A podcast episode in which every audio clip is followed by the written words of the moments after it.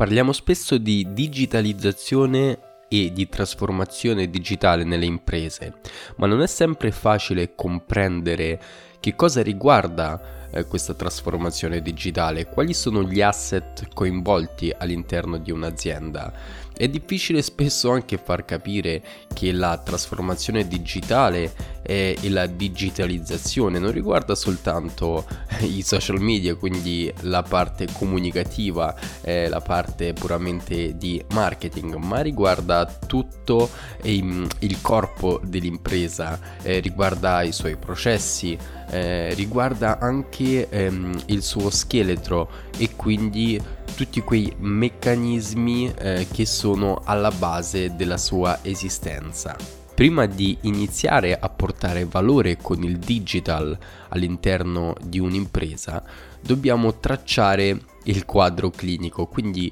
capire qual è lo stato attuale eh, di digitalizzazione all'interno dell'impresa. Per fare questo ci serviremo di una mappa.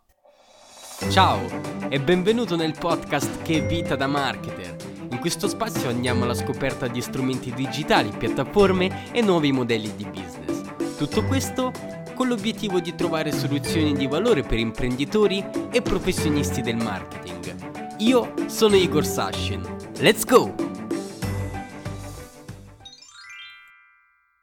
Ciao amici e benvenuti in questo nuovo episodio del podcast Che vita da marketer. Dunque, oggi analizziamo una mappa che serve proprio per analizzare lo stato digitale di un'impresa. Ehm, non è sempre facile capire dov'è che il digital può effettivamente portare valore all'interno di un'impresa. Ehm, non è sempre facile nemmeno capire qual è lo stato attuale delle cose. Dobbiamo per forza di cose schematizzare alcuni punti per far sì ehm, che il digital presente all'interno di un'azienda e i punti sensibili eh, che possono essere trovati all'interno dell'impresa su cui possiamo agire per portare valore grazie al digital emergano.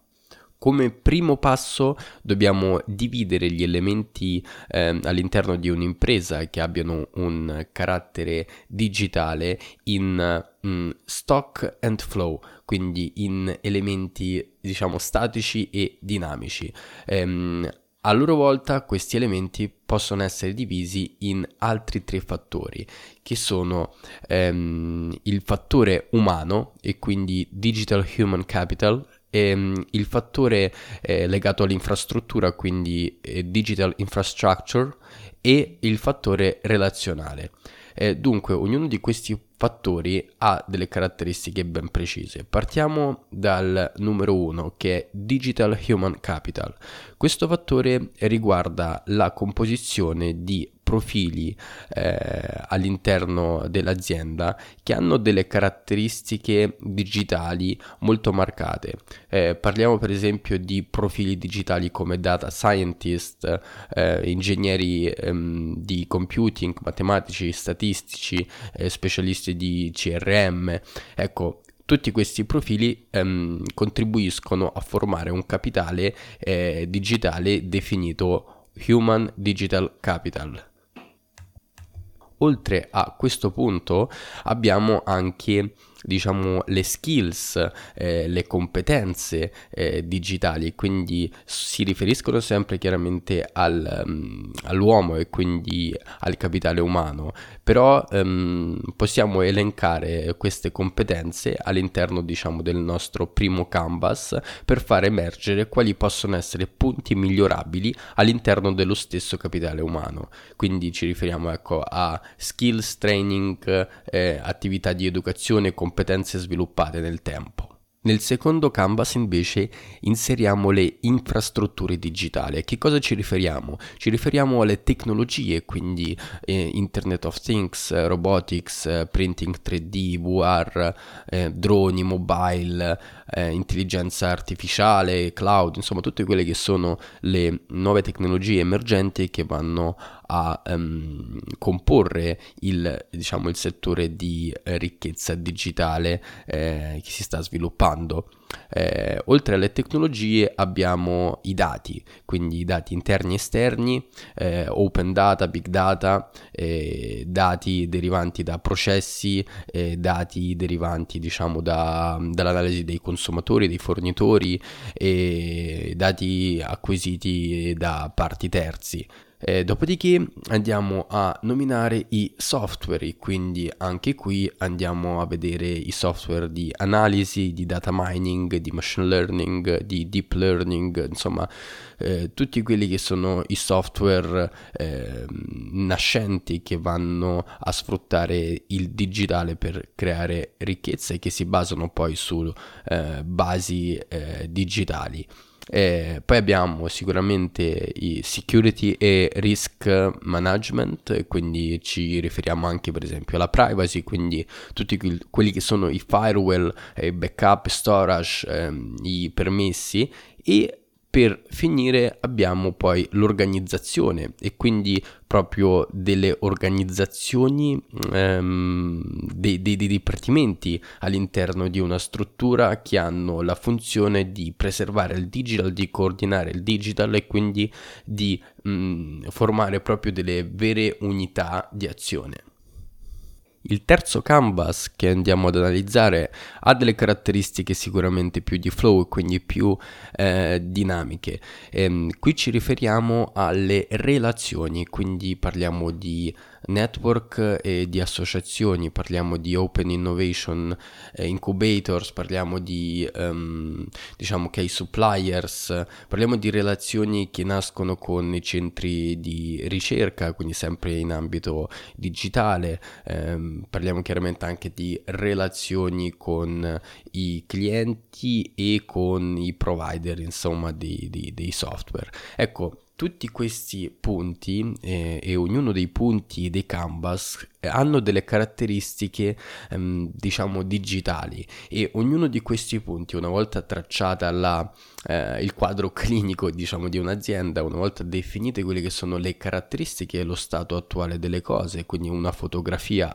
della situazione possiamo andare ad analizzare ognuno di questi eh, canvas, ognuno dei punti che compongono questi canvas e ehm, cercare di capire dov'è che il digital può essere di valore, dov'è che il digital può mh, apportare valore, quali sono i punti deboli, quali sono punti di forza e di debolezza eh, per quanto riguarda il digital all'interno di un'impresa e quindi andando a migliorare ognuno di questi punti possiamo effettivamente ehm, creare valore. Ecco, quindi quando parliamo di miglioramento eh, dell'azienda sfruttando il digital, quando parliamo di trasformazione digitale, ehm, ci rendiamo conto che alla fine non parliamo di meri social media, non parliamo di ehm, soltanto dei fattori legati alla comunicazione e quindi soltanto a alcuni processi evidenti, parliamo anche di tutto quello che è l'infrastruttura, parliamo del capitale umano, quindi parliamo di alcuni aspetti mh, intrinseci all'interno di un'azienda e, e mi rendo conto che sono molto più difficili da modificare perché è facile adottare delle strategie efficaci eh, legate al digital, ecco, parlando di social media. Eh, non è facile ehm, andare a modificare l'impresa dal punto di vista strutturale, quindi andando più allo scheletro, andando a parlare più al cuore dell'azienda e quando andiamo a toccare le persone, quando andiamo a ehm, parlare con eh, persone che sono all'interno delle aziende da 20 e 30 anni e andiamo a stabilire nuove procedure legate al digital, attività formative, ecco è lì che dobbiamo essere bravi a portare valore far capire il valore che il digital può dare anche nel lavoro quotidiano ehm, di queste persone, eh, al di là anche del valore che può dare chiaramente all'impresa. E poi eh, parlando di infrastrutture, chiaramente eh, si tratta anche di investimenti importanti perché quando parliamo di intelligenza artificiale, di IoT, di droni, insomma, ma anche nella gestione dei dati, nella gestione dei software. Parliamo chiaramente di investimenti ingenti che eh, sicuramente portano valore nel tempo, però a primo impatto non tutte le aziende riescono a vederci del valore a lungo termine, quindi il compito di chi si occupa poi di trasformazione digitale, di change management, è proprio quello anche di mh, mm, far capire il potenziale del digital, far capire che questi eh, investimenti poi possono portare valore a lungo termine e soprattutto far capire che mh, mm, più eh, la trasformazione riesce a penetrare a livello profondo eh, dell'azienda e quindi all'interno del cuore, quindi delle persone che ci lavorano, eh, al di là delle, delle, infrastrutture che sono molto spesso ehm, facilmente manipolabili, eh, più la trasformazione riesce a permeare il tessuto umano di un'azienda, più eh, gli investimenti a livello proprio di asset, di infrastrutture, eh, portano un ritorno eh, immediato perché chiaramente se um, una tecnologia dei software e quindi se andiamo a modificare una, una infrastruttura dal punto di vista digitale eh, senza però um, far sì che all'interno di un'azienda ci sia anche un cambio di mentalità dal punto di vista di capitale umano eh, chiaramente senza fare questo eh, è difficile che poi tutti gli investimenti che noi facciamo portino valore sperato. Tra l'altro, proprio per questo motivo, ormai da diversi anni sono nate all'interno delle imprese delle figure ibride. Sono delle figure che non sono dei tecnici e nemmeno dei eh, manager eh, e quindi nemmeno dei strateghi veri e propri. Sono delle figure che hanno delle capacità tecniche sicuramente di comprensione, capacità psicologiche e quindi ehm, molto orientate anche alla comprensione eh, degli individui che ehm, vanno a fare da filtro e quindi che cercano eh, di far sì che mm, tutti gli investimenti e tutte le attività in termini di trasformazione digitale poi abbiano eh, i loro frutti, soprattutto agendo sulla natura degli uomini, quindi agendo sulla, ehm, su quella parte del digital human capital quindi ehm, agendo anche sulla psicologia, quindi eh, dei personaggi che subiscono poi la trasformazione digitale, perché ecco, se tu cambi il modo di lavorare delle persone, come dicevo in precedenza, che hanno quel determinato eh, modus operandi da 30 anni, non è sempre facile eh, far sì che i loro risultati rimangano costanti nel tempo o che anzi migliorino, perché poi l'obiettivo è proprio quello di migliorare le performance nel tempo.